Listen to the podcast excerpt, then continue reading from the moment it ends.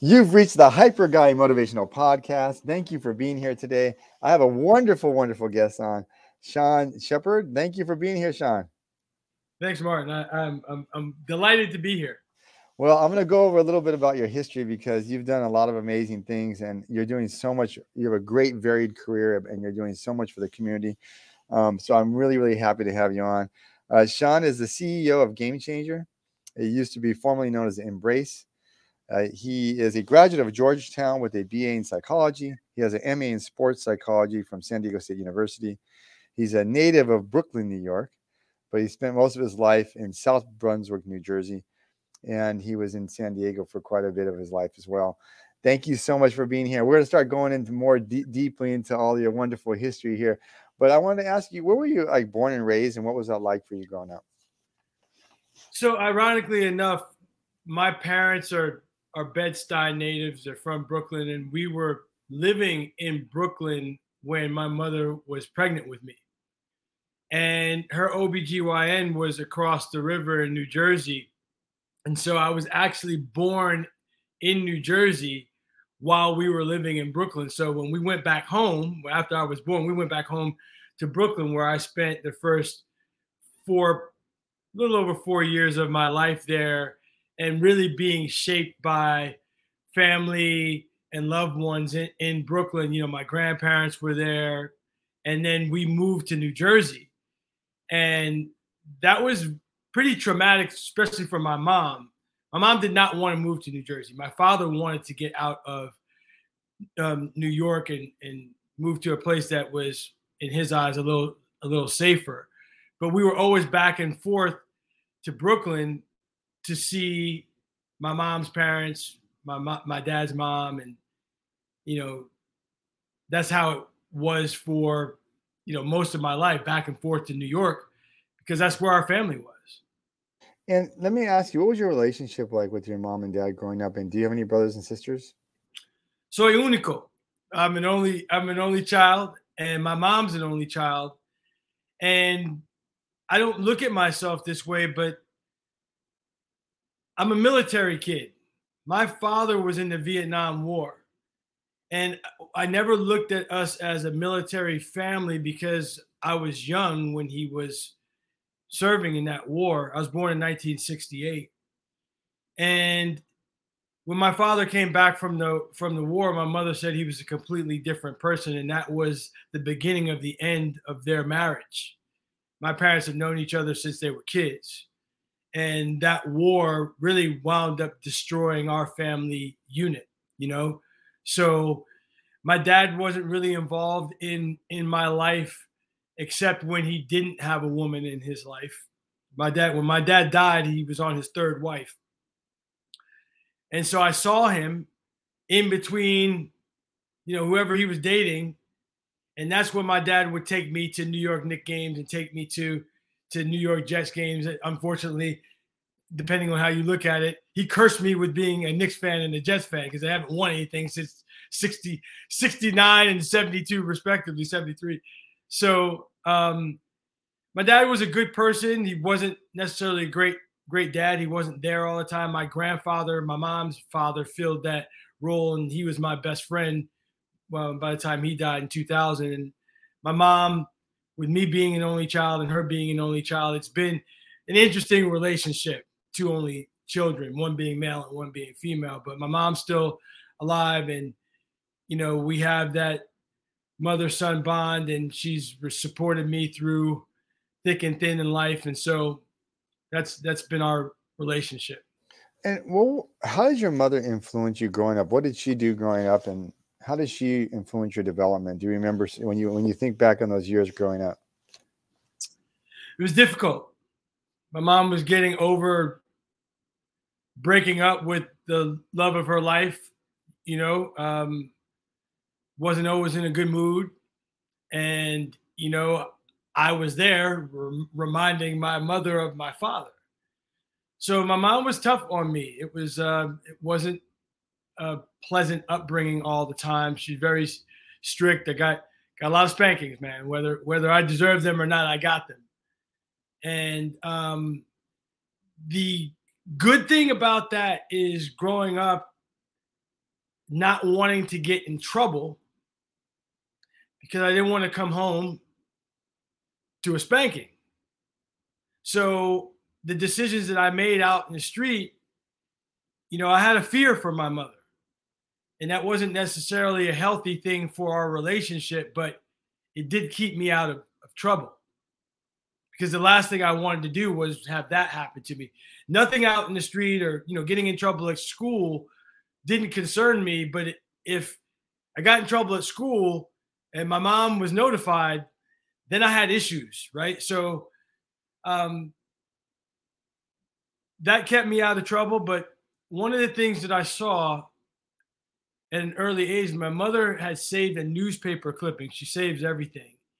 And I saw her working at a soup kitchen. There was a picture of her.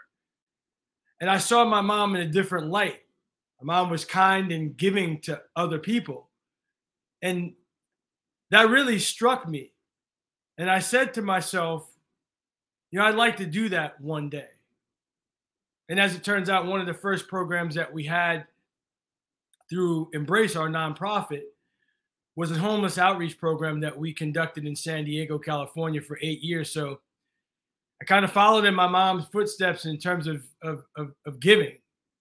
Uh, but I didn't know that she was that type of person because I didn't see that person inside the house growing up. But, you know, she really planted that seed in me just by seeing her do that. And you said you had role models, your grandparents were your role models. Um, how were they role models for you? Were you always involved with sports? And we're going to get into that for, part later. You're a great athlete. You're a good athlete. Um, how what kept you busy during that time, and how were you doing in school and your the influence of your grandparents? So my grandmother was a worrywart. She was actually kind of a, a a little bit annoying. She didn't want me to have a bicycle, didn't want me to have a skateboard, didn't want me to cross the street. And it was like, yo, man, relax, chill. She was not a chill person. She wasn't a relaxed person, but she wanted the best for me. And so, you know, she paid for my high school class ring.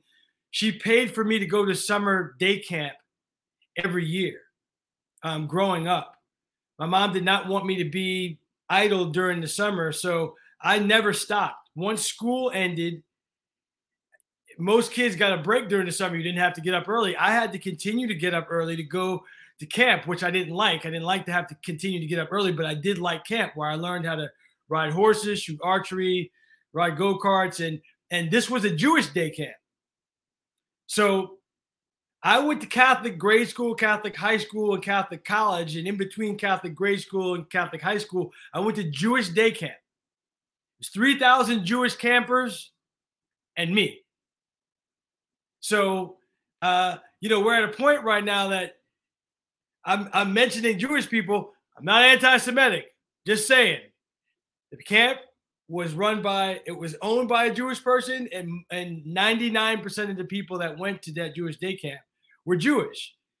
It was a wonderful experience for me, and I wouldn't have been able to do it if it wasn't for my grandmother paying for that because my mother didn't. My mother worked for the federal government, didn't make a lot of money so my grandparents helped her financially with making sure that I had everything that I needed as their only grandchild. So that was my grandmother's influence on on me. My grandfather, now they're both from the South. My grandfather was born in 1917 in Virginia, and they saw my grandfather live through some of the ugliest periods of time as it relates to race relations in this country. And being a black man from the South, growing up amongst the Ku Klux Klan and overtly and violently racist white people, my grandfather taught me to never judge a person by their skin color. He taught me to judge people based on how they treated me, not on how they looked. And I want to say that that's the most valuable thing that I've ever received in my life was that advice from my grandfather and how to go about my life based on what he told me. And you would think someone that grew up in that era would not feel that way. But evidently, during that time, he came into contact with people who were black, white, and everything in between. And there were some people who treated him well, and some people who didn't treat him well. And those people were of different skin colors. And so that's the that's the lesson that I've taken with me and carried with me throughout my entire life. What were your grades like growing up, and when did you start getting into sports? I was an AB student. Well, when when I was in high school, I got straight A pluses in biology, so I was a good student in high school. And then I got to college, and got my first F, my my after my first semester freshman year. I, I told you what life was like in the house with my mom. So when I was finally separated from her and on my own, I spent that first semester of college kind of letting loose and not really putting schoolwork first. So I got the first F of my life in college. And from that point on, you know, I was a B, C, C plus student in college because college for me was an education on myself. Who who was I? I did enough to to graduate in 4 years. I went to summer school every single year at Georgetown. And then when I went to grad school, and, and by the way, Martin, I hated school.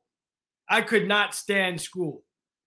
When I was in grade school, I would wake up every morning and tell my mother I had a stomach ache and I couldn't go to school. She'd say, "Fine, stomach hurts. Get get dressed. You're going to school." When I got to grad school, I was an A student. Um, I had learned how to become a student at that level. I was finally focusing on something that was of great interest to me, and and I was also paying for my grad school.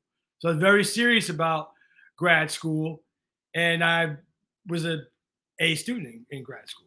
So let me ask you: in high in high school, did you know what you wanted to do in terms of your major? Did you go directly to college? No. And and like, no. how how did that transform for you? Did you? I mean, you obviously had good enough grades to get into a great school. When you were going through high school, did you say, "I want to go ahead and study this or study this"? And and like I said, I know you you you you're an athlete. I, I can tell. I mean, you work out, you take care of yourself. Were you into sports at the time as well? I'm an ex washed up athlete. Yeah, I played I played football in high school. Uh, I was an all state football player in the state of New Jersey in, in, in high school, and I had good grades. Um, but I didn't know what I wanted to to to do once I got to college, and for whatever reason, psychology, like the study of human behavior, that was really interesting to me like what takes place up here in your head that has an effect on what you do, your behavior. And I was really interested in it. And I did well, you know, grade wise psychology classes. And that's when I realized during that time, um, I had seen something. John Smoltz, pitcher for the Braves, was seeing a sports psychologist. And they were going through mental imagery and and a whole bunch of different things that that led to that he attributed to a, a lot of his success as a pitcher in Major League Baseball. I said, I want to do that.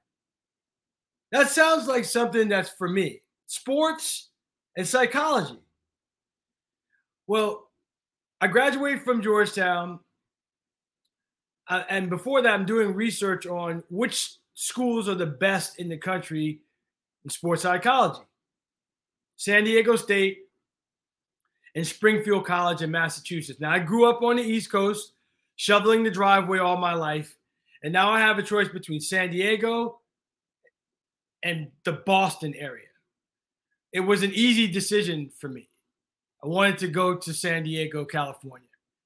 And I got involved in the program as, as fate would have it. Two people, one of which is still prominently involved in sports, Robert Griffith, who had played safety for the Minnesota Vikings, went to San Diego State, and Tony Clark, who is the current, I don't know if the CEO or executive director of the Players Union for Major League Baseball. Though I was friends with those two guys at San Diego State, I was looking for a job. They introduced me to the strength and conditioning coach in the athletic department. I interviewed with him I got the job. I'm working in a weight room,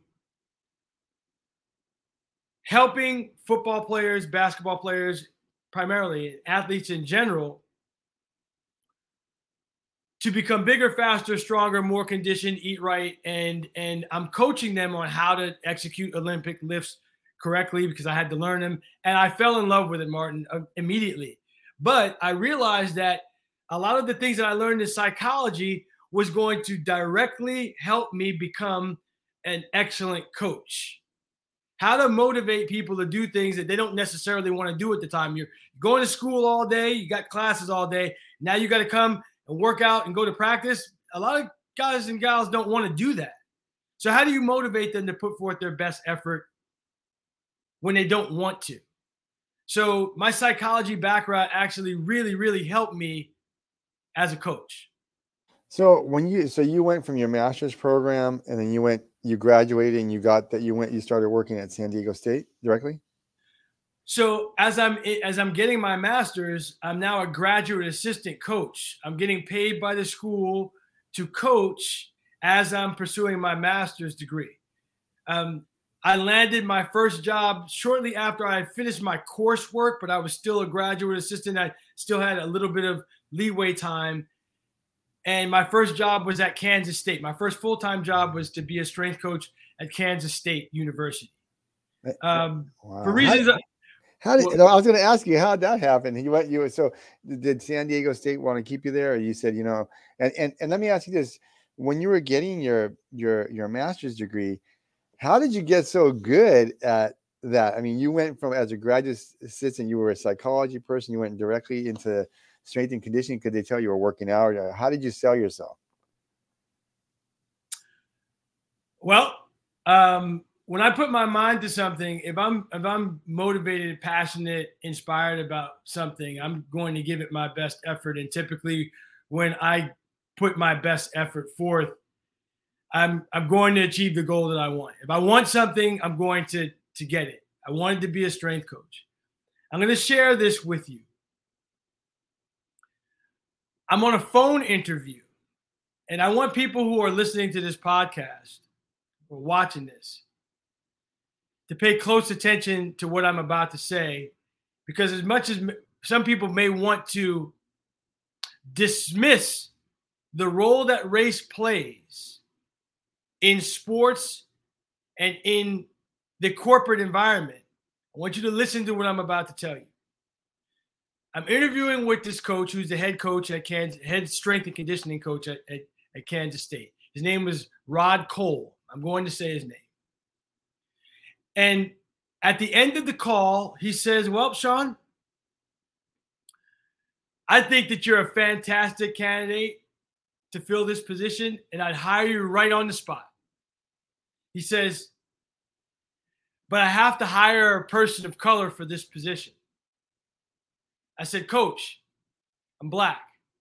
He says, You are? Said, yeah, I'm black. I get the job. And there may be some people saying, Oh, your skin color helped you. Your skin color helped you get the job.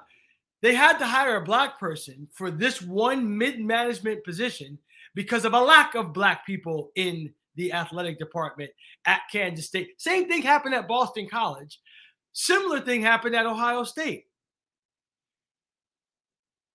me as a person of color, they will earmark a mid level position, just one, by the way, so that no one can say that they're not a diverse environment. They, funny how they don't earmark that position for the athletic director. They don't earmark those positions. They don't earmark those positions at the top level, mid management. That's how I got the job. That's how I got the job. Well, let me ask you this: when you when you started to do these strength and conditioning positions, um, can you tell me like what was what was the biggest challenge you had um, in that position, working with staff and working with uh, students as well? My biggest challenge was the adults. My greatest joy was working with the student athletes. They hadn't yet been tarnished by the world. They're, you know, teens, early 20s.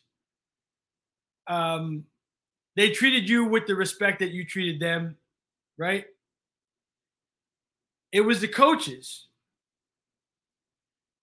that more often than not, overwhelmingly from a demographic standpoint, did not reflect the, the student athletes that were making money for the school.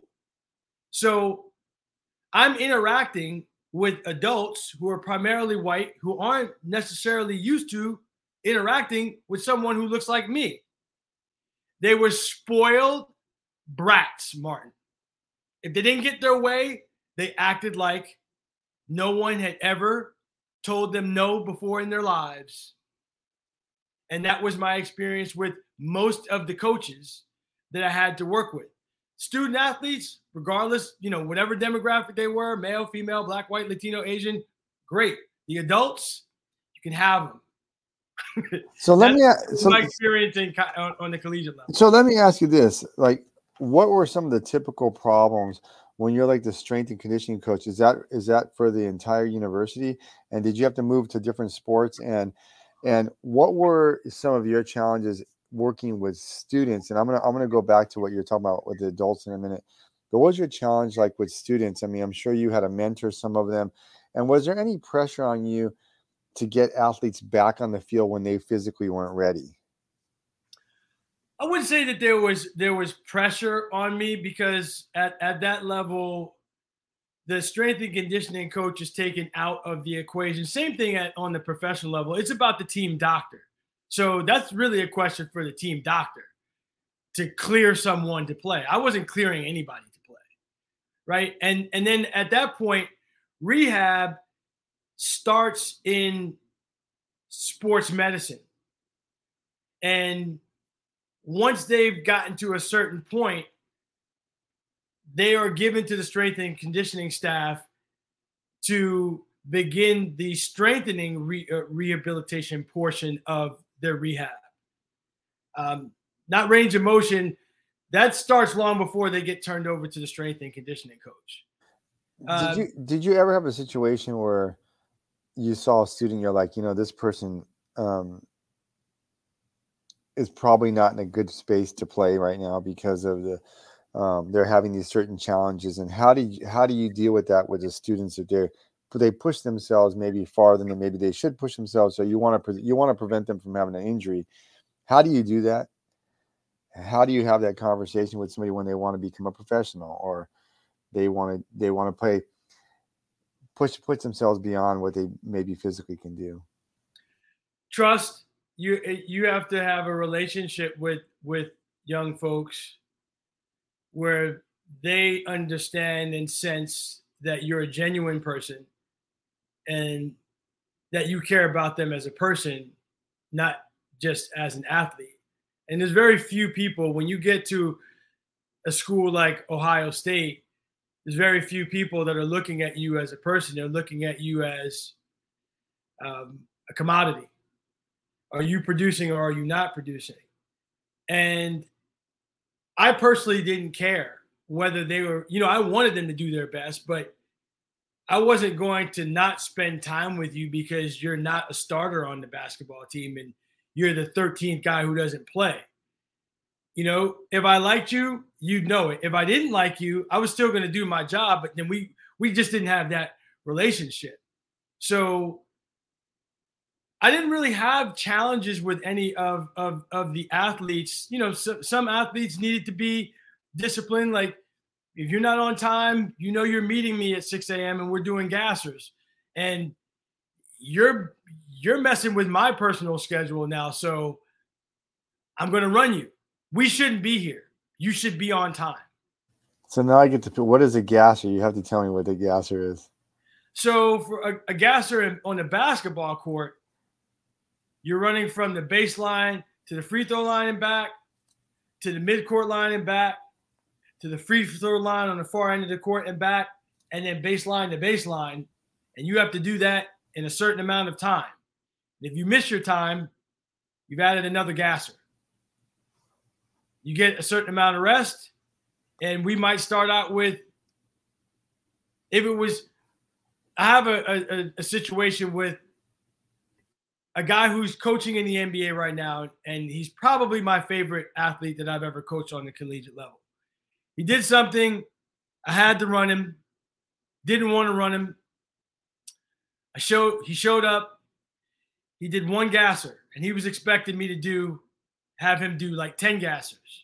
He did one gasser. And I said to him, I said, Are we ever gonna have to be here again? And he goes, Nah, Shep, never. We ended at one gasser. He went back to sleep or went to class, or I went on about my business, and we never had to do it again. Wow, that's amazing. And do you have the same routines? Do you have to set up a different routine for every sport? So you have to kind of Oh yeah, yeah, yeah, yeah, yeah, yeah. Because eh from a from a weightlifting standpoint, you can't put a football player on the same program as a as a swimmer, right? So you have to look at the movements of each athlete, the the energy systems that are used for each sport, and then give them workouts based on their movements and those energy systems that they're utilizing to play their sport. Like golf, there is no real energy system. You're walking and swinging, right? But it's range of motion, it's flexibility, it's torque, it's power in your lower body, power in your core for your swing. So you have to break down each sport and write workouts accordingly.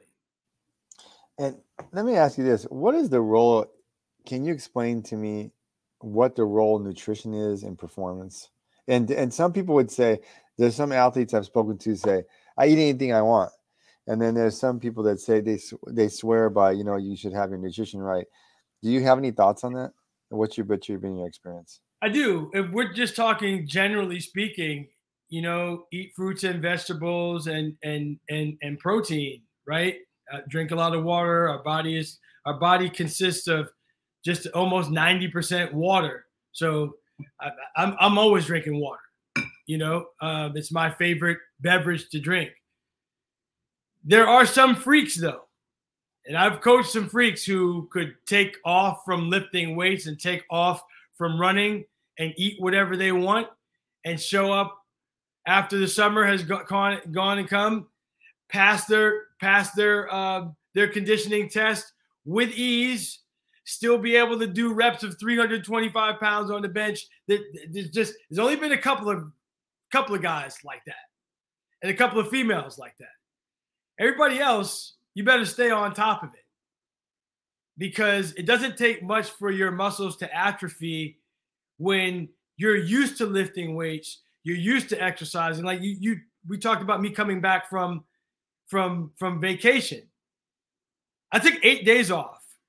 And for my body, eight days is a lifetime of not lifting and exercising and kickboxing and swimming and yoga.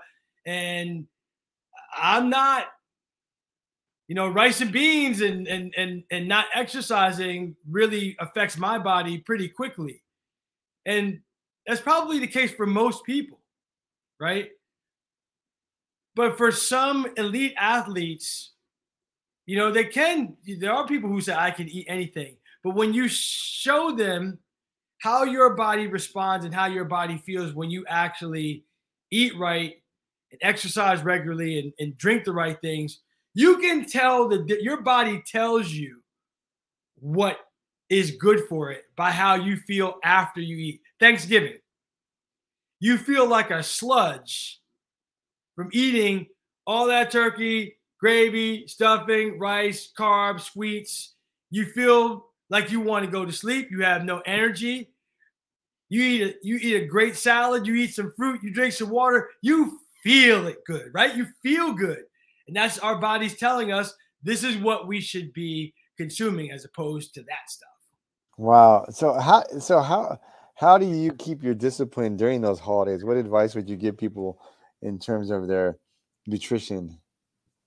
I don't know, man. I mean, you know, they, they call things a cheat meal. If if if you have the discipline to just keep Thanksgiving the one day that you just go in and not continue to go in with the leftovers because most people love that like you look forward to Thanksgiving, but it's the leftovers. Like I have an ex-girlfriend who's who freezes Thanksgiving leftovers so that she can eat Thanksgiving meal in, in March if she wants to. And I'm like, that's pretty smart, you know?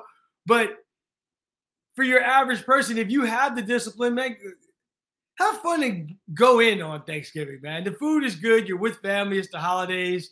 Um, but if you're looking for for uh, discipline, just make sure the next day, man, you're you're you're back at it. Go for go for that run, go for that swim, get get get in the gym, um, because mentally that'll make you feel like, all right, I went in on Thanksgiving, I'm back to working out. It's not going to make that much of a difference. Can you tell me what, in terms of mindset and goal setting, the difference that you found in elite athletes versus just your regular athlete? Um, you know, do you see a different in mindset? I do. The athletes that I've coached that made it to the NBA, and some of them have, I've, I've coached one Hall of Fame football player, and I can't say that I had very much to do with his Hall of Fame career, even when he was starting out at San Diego State. It was Marshall Marshall Faulk. My first year coaching was his last year playing football there. So although I coached him, I was learning. I also coached a, a guy that played in the NBA All Star game. The difference between people who make it to the league and are awarded with six year, $90 million contracts are people that you tell them to do something once and they're not going to stop. They're self motivated. I didn't have to tell certain people to get in the gym. I didn't have to tell certain people like this is what you need to do to build up your body. They knew it and were like there, a sponge, feverish about it, one track minded, completely focused. This is what I want, and nothing and no one is going to stop me from reaching my goal. They were you they didn't need a babysitter either. I've coached a lot of guys and a lot of females that could have played professionally, but they needed a babysitter. They needed someone, they'd be fine if you were there making sure they did it. But when you leave college, it's kind of like Mar- Martin when we're in season as opposed to when we're out season in college. In season, your whole schedule is made for you. You have to go to class. You have to be to study hall. You have to be to practice. All of your time is allotted for you. Out, in the off season, it's not like that. That's when athletes get into trouble. That's when they get injured because they're not doing what they should be on their own. That's why we we have a spring program, you know, to make sure. But it's summertime. What are you doing during the summertime? And the best athletes, the most successful athletes, they're they're self-driven, like Kobe Bryant, that Mamba mentality. You don't have to tell me to do this. I'm getting up on my own. It's not always easy, but this is what I want. Um, story about Kevin Johnson, basketball player. I believe he went to Arizona State. Legendary story about him. You mean uh, Kevin Johnson, uh, basketball player? Yeah, who owns who, who owns Fixins. Uh, yeah, you're talking about Kevin Johnson, the, uh, that played at Cal, the basketball player that that Sacramento. Okay, okay, okay. Yes, yes, yes. He played at Cal, oh, and he was a mayor in Sacramento. Uh huh. Right, right. Kevin Johnson. I, I, I only know that because I went to Cal, so. so. Oh, oh, owns Fixins down in, in DTLA. Okay. So he is he's in the gym on a Friday night. And the the person who's working at the university is locking up the athletic facility and he hears someone he hears someone in the gym dribbling a basketball. And he comes in and it's kevin johnson and the lights aren't even on. And you know the custodian says why are you in here on a friday night? You're in college when you could be out having a good time. You're a college student. He said because Going to those parties is not going to get me to where I want to be.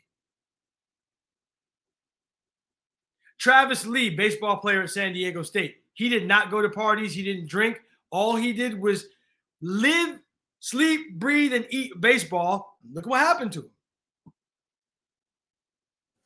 Well, it's it's that same determination that I see. Um, if you just like kind of like if you just go ahead the same parallel with people that achieve other things in their life that become great authors or are doing amazing uh, CEOs, that same drive that those athletes have is just an uncanny ability to be focused and they just have dogged determination. Right. Absolutely. It helps to have a good fence around you that supports that type of effort. That people that are going to understand that look, this is what he or she wants to do, and I'm here for it. Not discourage them, say, ah, you know, you know, you may not make it. What are you going to do if you don't make it? You don't even talk about not making it. This is what I'm going to do, and the rest is history. Sean, what kind of advice would you give to somebody if they to get over obstacles? Like you must have learned something, some advice that you give athletes or other people in your life that, and we're going to start getting into your nonprofits after this, but um, what advice would you give to somebody to stay focused on their goals? And if they don't have that focus, what, what kind of advice would you give somebody to develop that focus? Choose your friends carefully. You know the expression, you can't choose your family, but you can choose your friends. If you're not around like minded people who are supportive and they're about positive things in life, if they're not that way, oftentimes people will get derailed by the people that they choose to spend time with. Right? So you often hear that expression, well, he or she was running around with the wrong crowd. Sometimes that person was the wrong crowd. Right? But more often than not, an athlete is not of the wrong crowd, but they're spending time with people who who don't make decisions that are in line with your lifestyle and where you want to go. So that would be the biggest piece of advice that I have is be very, very careful about who you surround yourself with. Positive people, people who are about achieving positive things, um, people who are goal oriented, people who are or people of character. What does that mean? What you do when nobody else is looking. That defines your character. You're of low character when you do foul things when no one else is looking, but you do the right things in the light of day. That's not a person of character. So that would be the biggest piece of advice that I would give to people is make sure that you surround yourself with quality human beings. And what about if I, hey, you know what? I want to go ahead and I want to eat better. I want to go ahead and exercise, but I don't it's hard for me to get out there and do that. I feel like I'm overweight. I feel like I just don't have the confidence to do that. What advice would you give to someone to get going physically? Uh, to take things at your own pace and start extraordinarily slow. When I when I finished Georgetown and moved to San Diego, I didn't have access to a lot of things that were free anymore because I hadn't started I hadn't gotten involved with athletics at San Diego State. So I didn't have access to a weight room and all of those things. And and I hated to run. Not only did I not like schoolwork, but I did not like running. And I said, well, what could I do that's free? I could run, but I hate running. The first time I ran, Martin, I must have looked like the freak of the week. I ran by shuffling my feet like an old person. I must have shuffled my feet maybe 20 yards and shuffled my feet back. And that was my first time running. I wouldn't even I wasn't even running. Second time I did it, I went a little bit further and I, I was still shuffling my feet. I wasn't running. I started out that ridiculously slow to make sure that running wasn't painful to me. And I got up to running six miles a day, six days a week. And I was running at a pace that was a sub 10 minute mile. You have to start very, very, very, very slowly in a way that is that is pain free to you, in order for you to do something that you'll keep coming back to, because it wasn't an unpleasant experience. When you start too fast, you got a friend who's who who runs all the time. They run t- ten miles a day, and you go running with them for the first time, and they kill you guess what? You don't want to run again. Very few people are going to want to run after you can't move for the next five days. You couldn't breathe while you were running, and you felt like a failure because this person is in such much greater shape than you. You have to start very tiny little baby steps and and not be concerned with the timeline of when you get to whatever goal you have. You'll get there when you get there. Yeah, that's that's I love that advice. I I mean, and what would you say to somebody? Um, and before I'm going to start, I guess I'm going to move on to the other part of your career. But I, I I find this so fascinating these stories. What would you say to people that say that um, I'm too old to lift weights? And can you tell? I mean, can you give kind of give our audience some advice about is weightlifting actually good for your bones? Is it good for you? Oh, absolutely. I give them the same advice that I just provided start ridiculously slow and light. If you're older and you've never lifted weights and you want to try to bench press, get yourself a five pound dumbbell in one hand and a five pound dumbbell in the other hand and and get the technique down first with with very light weight. And then you gradually increase to 7.5 pounds. Not don't go from five to 10, go from 7.5 and work your way up to the bar. And typically an olympic bar is going to be 45 pounds. And you just you just take things slowly and steadily. Uh, uh, strength training resistance is good for your body to build up muscle mass. And that's done ironically enough by tearing down the muscle. You have to create little micro micro fractures in your muscle tissue in order for them to build up um, that's the advice that I would give. Just start everything light. Start with body weight exercises. Start with assisted body weight exercise. So, so this railing behind me, you can hold on to this railing and learn how to do squats or lunges, right? So you're not you're not doing your entire body weight. You just have to work your way up, and again, not be in a rush to reach any sort of goals. And that's when you can do something and create a habit that is a, a permanent habit where your body is more used to exercising than than being sedentary. I, I, love that, Sean. And let me ask you: you have so much energy. How do you? How did you transition from the sports life to your to working for nonprofits? And how did you? How did that transpire? And how did you become a CEO? I know you started off. Um, we started off well. You had a couple. You start out with Embrace, and now it's Game Changers. Can you give me the kind of the uh, the evolution of that? So when I got done with my coaching career, I finished coaching. I was the director of strength and conditioning for Olympic sports at Ohio State, at the Ohio State University. I resigned. I moved back to San Diego and didn't really know what I wanted to do. I took a job as a, a regional manager for a dot com company in 2000. We all know what happened to the dot com, it, the, the bubble burst. And I got some advice from a friend to start a nonprofit. She gave me some reasons why I should. But every everything that we've ever done had a sports component to it. So our first program was very reflective of who I was as a person. We went into underprivileged middle schools to teach children the importance of healthy lifestyle habits and cultural acceptance. And that program consisted of kickboxing class, a nutrition class in the classroom, a, a healthy cooking class, and a cultural acceptance class that was in the classroom. In the healthy cooking classes, we would invite athletes and the kids' parents and the kids to learn how to cook a healthy meal and have the athletes there doing that with them, have the athletes doing kickboxing with them.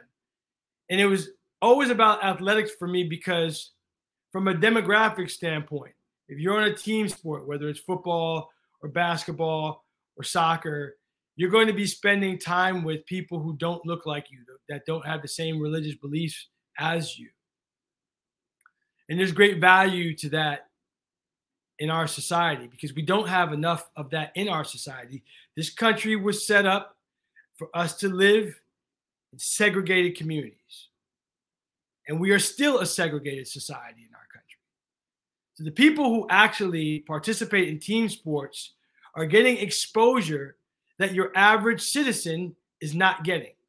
I'm spending time every day with a Latino guy. I'm spending every time every I'm spending time every day with a black girl. And I'm white.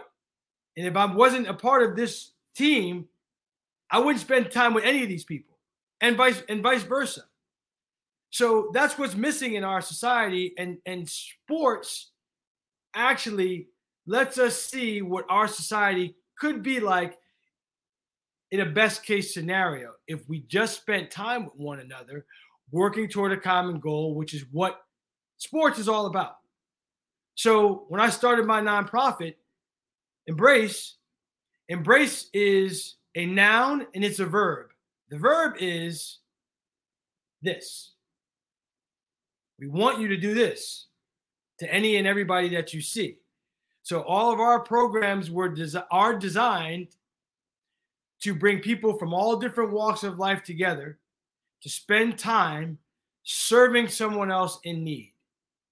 I'm creating a team environment where there is no team environment. So whether we're helping these kids or we're serving the homeless population or we're remodeling homes of disabled veterans or we're bringing together law enforcement and non-law enforcement members of society to discuss problems and devise solutions together. The main goal of everything that we've done as an organization is to get you out of your own little ethnic, racial, religious bubble and get in this bubble that consists of everybody on a regular basis just like you would do if you were a member of a football team, a basketball team, or a soccer team. That's an amazing model. How what made you how did you get that model together? I, I assume this is something that you created. What made you think of this model?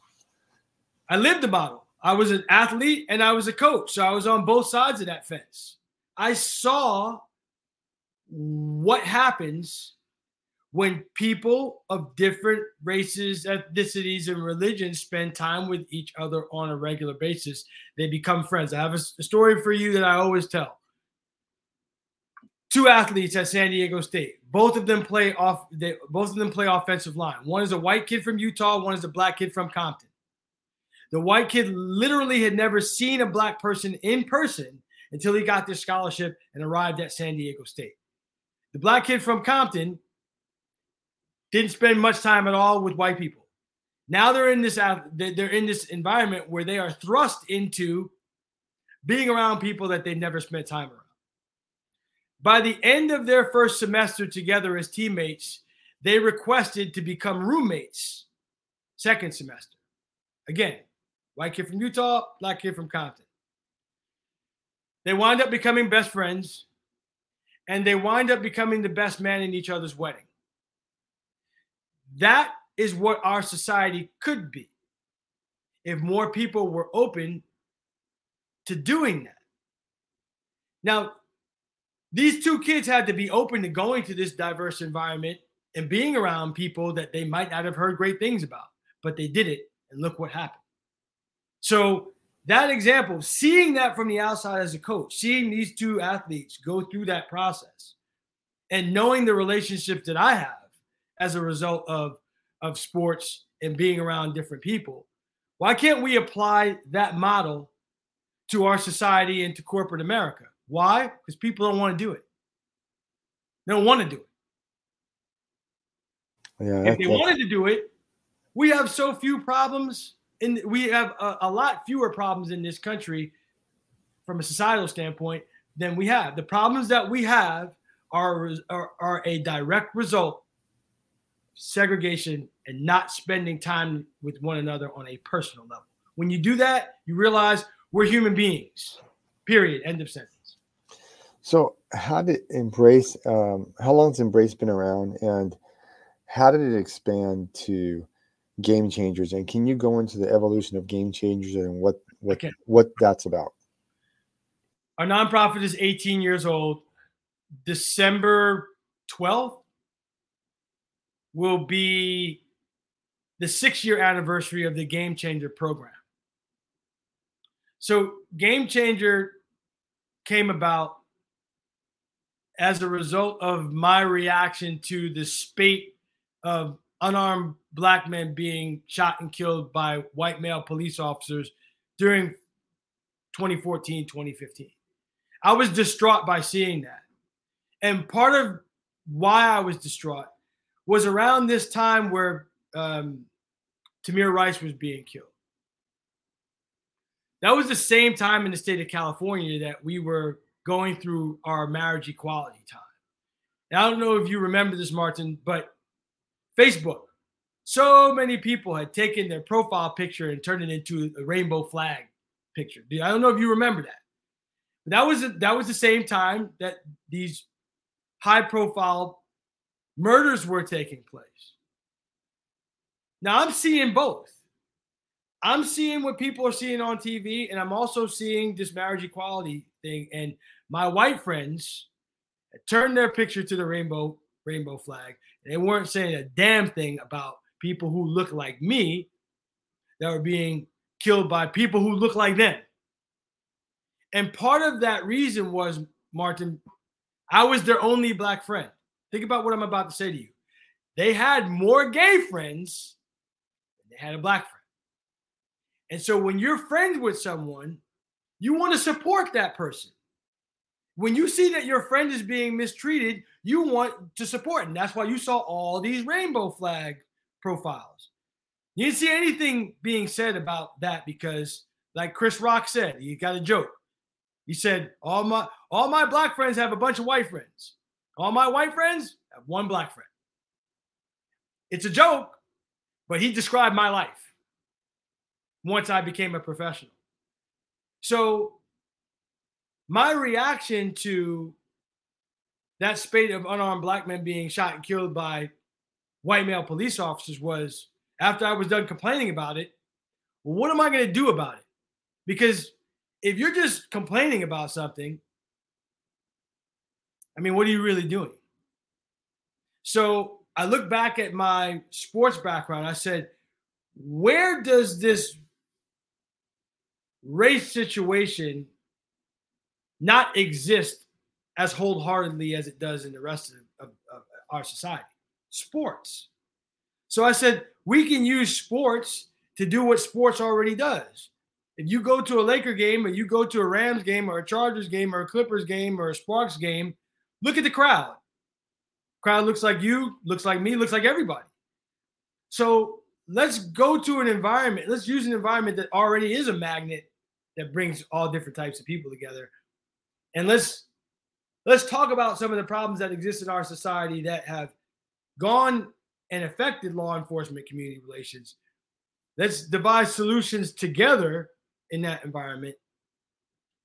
And let's implement those solutions that were devised by members of law enforcement and non-members of law enforcement. What what better solution could you come up with than one that's reflective of both sides thinking?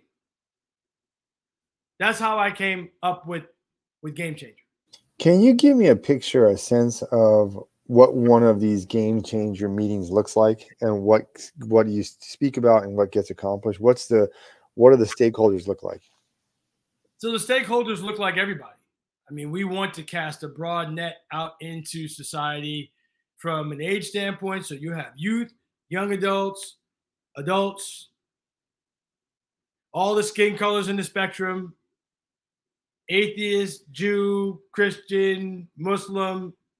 Want, we want to bring everybody to the table as it relates to community participants. But we also want that type of diversity showing up that are members of law enforcement.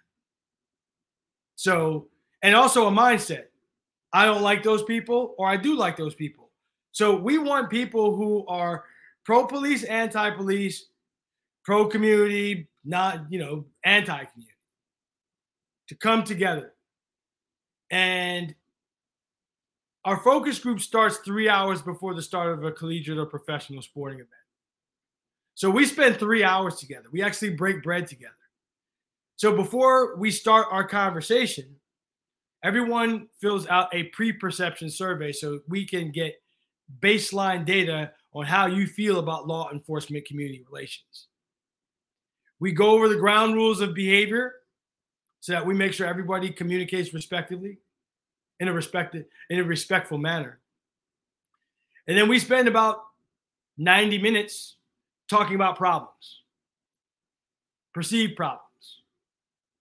We take a break, dinner is served, and then we have a working dinner where we spend 45 minutes to an hour devising solutions to what each group wants to discuss. So we get into small groups, and each group must have at least one member of law enforcement in it so that the solutions that they devise, as I just mentioned, are reflective of law enforcement thinking and community resident thinking. Then the, each group reports back what problem that they addressed, five solutions that they came up with for that problem. Uh, then we go to the game together which is in a casual environment. We just got times, we just got done spending three hours in a formal environment. Now we're in a casual environment where you do what friends do at a sporting event. You're watching the game, but you're talking about life. You're catching up on kids. In this case, you're finding out what you have in common with one another. You know, I have kids that play soccer, or I like Buffalo Trace bourbon. All of those things that people talk about that you wouldn't have an opportunity to discover that you had in common when a cop pulls you over because he or she says you were speeding and you think you weren't. And that that's not a pleasant not a pleasant interaction. We're not spending quality time with one another. Police officers actually working. So we've created this environment like I shared with you before. We have to create the environment because the environment is not going to create itself for us to spend quality time talking about problems, solutions, discovering what we agree on, what we disagree on, and that time together is valuable not just from a law enforcement community standpoint, but from a community to community standpoint. Because that oftentimes we will have somebody, for example, who is, let's just say, from Bel Air, in the same room with someone who's from Watts well, how often do they spend time together? So it's really important that community resident and community resident spend that type of quality time together with one another as well. Take law enforcement out of it. You know, I might be a Fox News guy, you might be a CNN guy, and we don't see eye to eye, but now we're spending time with one another. And it's like, well, I didn't know you were a Laker fan too. What else do we have in common? You're not you're not that bad of a person after all. You know what I mean? Absolutely. And there's value what, to that. What what this is amazing. I absolutely love it. What um it's a great concept. I love the energy. I love what you're you're putting out there. What teams are involved in it and what have been the results? So, first question. We've had Major League Baseball teams, the Padres, the Dodgers, and the Angels. I say the Angels is the only they're the only baseball team that took us into their building and hosted us completely. The other two teams provided tickets to the games, and we had to find another place for um, our focus group to occur. We're about to do our first NFL event with the Rams. Uh, the, the Lakers, we've done a number of events with the Lakers, but this was during COVID, and our events with the Lakers were via Zoom. USC, UCLA, Ohio State, San Diego State, um, Loyola Marymount. Uh, we've done a lot of work on college campuses. Uh, we're about to leave and go across the country to Virginia Commonwealth University because we have a grant, we have a state grant with them. So we're doing work with law enforcement in Virginia and community residents. So we're around the country. Uh, I can get you a list of, of, of, partners, but that that partner list is is is growing. We've done work with the LA Galaxy. Uh, still haven't done anything with the LA Football Club, the the championship LA Football Club. I, I might say LA has been the city of champions over the last three years, hasn't it? Right. So we're always looking for new partners. Do you see your school or team as a hub for civic engagement? That that's really what it comes down to. And every any school or professional sports team could be, because you already have the general public coming to see your games as it is. What are, so, what are what are some of the what are some of the outcomes? Sure. So we have conducted two data analyses, one in 2018 and one in 2020. And generally speaking, though the, the results of those analyses show that the game changer model is highly effective at changing people's perceptions and changing their behavior. And most of the behavior change has to do with how you communicate with people. Whether you're communicating at all or how you're communicating. Are you communicating in a way that is strictly based on police business, or are you getting out of your squad car and saying good morning to people? Right? It makes a difference. And you know this, Martin. Not everybody's happy go lucky and, and cheery all the time. Not everybody wants to talk, but if you're a public servant, your job is to communicate. And if you're an effective public servant, you must be an effective communicator. If you're a poor public servant, that means what's included in that is that you're a poor communicator. So those are some of the results, you know, from a 30,000 foot view. That if you want to change people's perception, that leads to a change in behavior leads to a change in outcomes. We have to talk about problems and devise solutions to those problems together. It's not rocket science. It's how our society used to work before these, right? And I say we're supposed to be talking on these. We spend most of our time texting on these. You're right. right. So You're technology excellent. has helped us, but it's also hurt us as well. Yeah, Sean, that it's just amazing. And, and and I have some final questions I want to ask you, um, and then at the end, I want to I definitely want to make sure that I you're able to um, provide information on how they can become involved with your organization and support your organization. Um, man, you, I mean, I could talk to you for hours. It's great, great insight about life and communication and getting along with people and diversity. I love these conversations. What are your future goals? I want to put a dent in the the amount of violence, unnecessary violence that takes place between law enforcement and many communities, not all. I also want to increase the education in those communities and within law enforcement. And I want to be able to do that by utilizing technology because you know bringing to people together 30 at a time that's not going to get it done. We've got to be able to bring people together you know masses of people together on a regular basis. And the only way we're really going to be able to do that is to do in-person events but also utilize technology right? So that's one of my goals. And in doing that i want it to improve race relations in this country you know it's it's it's it's one of the biggest problems in this country if not the biggest problem in this now it's not a problem for everybody but it's typically a problem for people of color. And the equality that most people want isn't necessarily like I want to be equal to what your average white citizen in this country has. There's this thing called the Constitution. I just want that, I want the words on that document to apply to me wholeheartedly and equally. Period. Oh, that's, that's amazing. If the document says that, I want that to, to apply to me. But then what is left on your bucket list? Well, I just went to Cuba. and that was on my bucket list.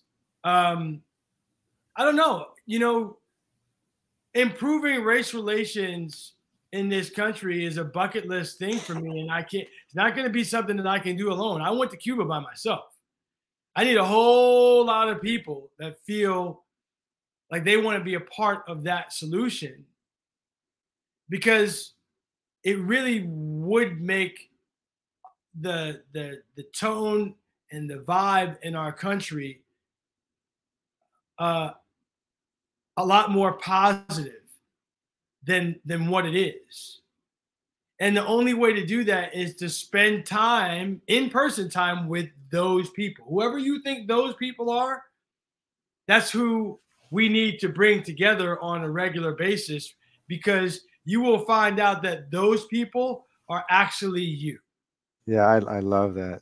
And what would the older self, the older Sean tell the younger Sean if he had to, if you had to give words of advice to yourself, the older version of you versus the younger? If you were to tell the younger version of yourself something, what would it be?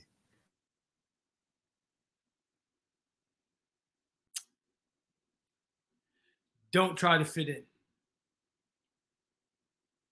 I told you um, I went to Catholic grade school for several years. I was the only black kid in my class. And being the only black kid in your class, and you're in a classroom full of white people, you're trying to fit in where visually there's no way you can fit in. Uh, our, our, teacher one year, uh, uh, she did this contest. Bring in your baby picture, and we're to guess who's who. Well, I'm the only black kid in the class, bro. And the joke was, well, we all know we're getting at least one right. And that made me feel a certain way, like you don't belong, right? Well, don't try and belong. Be who you are because I've fast forwarded now and I'm in my 50s. And I've achieved, I'm starting to achieve a level of success that I never did because for the first time in my life, I've created an environment where I can be exactly who I am. And if you don't like me, you have other options. But all of a sudden, there is a market for me and who I am and what comes out of my mouth based on my experience around you. Whoever you are, I've spent a great deal of time with you. Oh man, I I love that. Right? Uh, yeah, man. I, I I said, I, I love I love the wisdom that you've been passing on today. I mean, yeah, don't try and fit in. Be who you are, and at some point, the world will yield to you. If you're doing something positive, if you're if you're doing if you're Jeffrey Dahmer, different story. what if you if you are doing something positive, if that's who you are, don't try and fit in. Keep doing that, and at some point, people are going to be like, "Oh, he or she was right all along. We should have gotten down with them from the beginning." I love it. What is, what is your guilty pleasure? It could be food wise, it could be anything. French fries and French fries. favorite uh, favorite music? Hip hop. And what group? What group do you like? You you, you see over my left shoulder? you see that? I can't see it hardly. That's the Wu Tang, bro. Oh, got you, brother. That's I love it. I love it. I love it. And then, if you could be a superhero, who would it be? My grandfather. Oh, I love that. And uh, if you could go back into any any time in history, be- I want you to keep in mind, superheroes have flaws. My grandfather was not a perfect person. Oh, I love that. And um, so, if you could go back in time, um, who would you like to meet, and what would you say to them? And it, it could be it could be it could two, be, two, it could two, two people. Jesus Christ and Muhammad Ali. And what would you say? What would I say? I do a lot of listening. I wouldn't I, I, wouldn't have I wouldn't have a whole lot to, to say. I want to I want them to do most of of the talking. You know? what, do you, what do you say to Jesus, bro? yeah, and then uh, what do you want to be remembered for when you leave this earth? When people think when when people say Sean Sheppard in hundred years from now, what what do you want to be remembered for?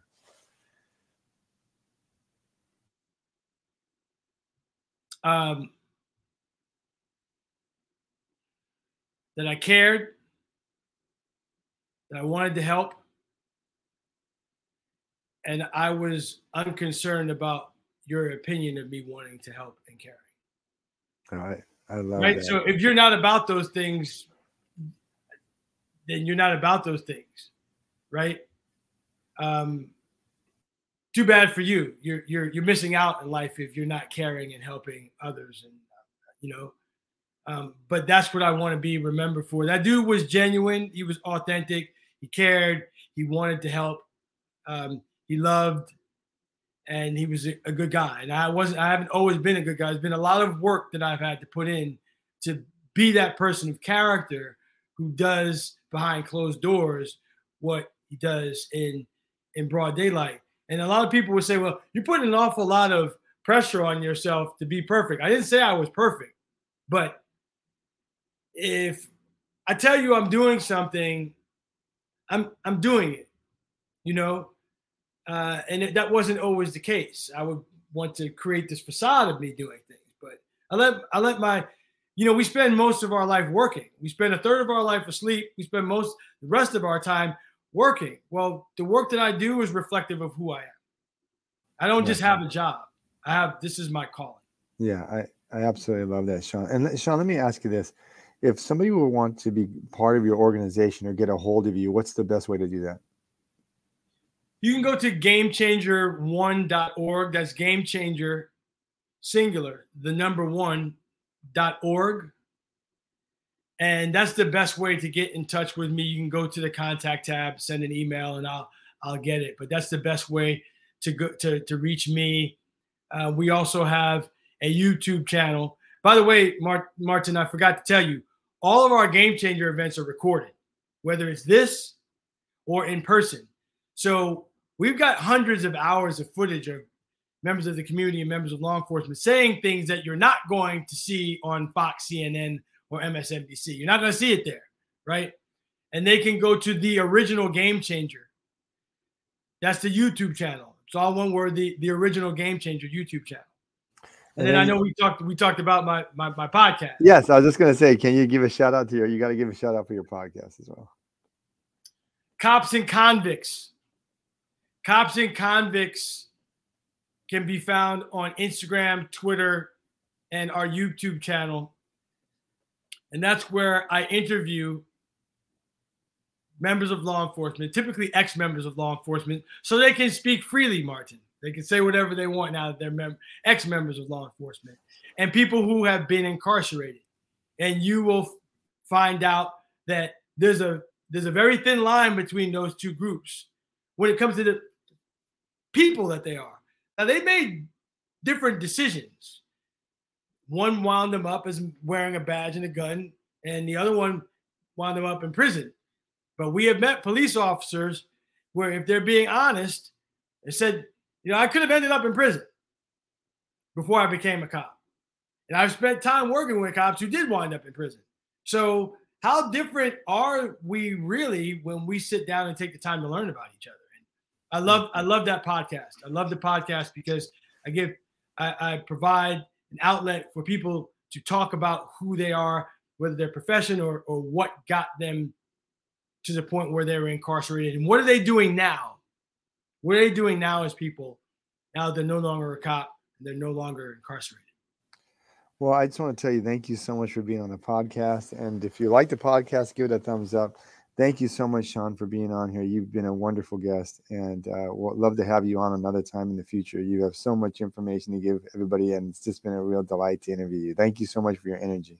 Thank you. I uh, really appreciate it, Mark. Martin. Okay, take care. Bye bye. Bye bye.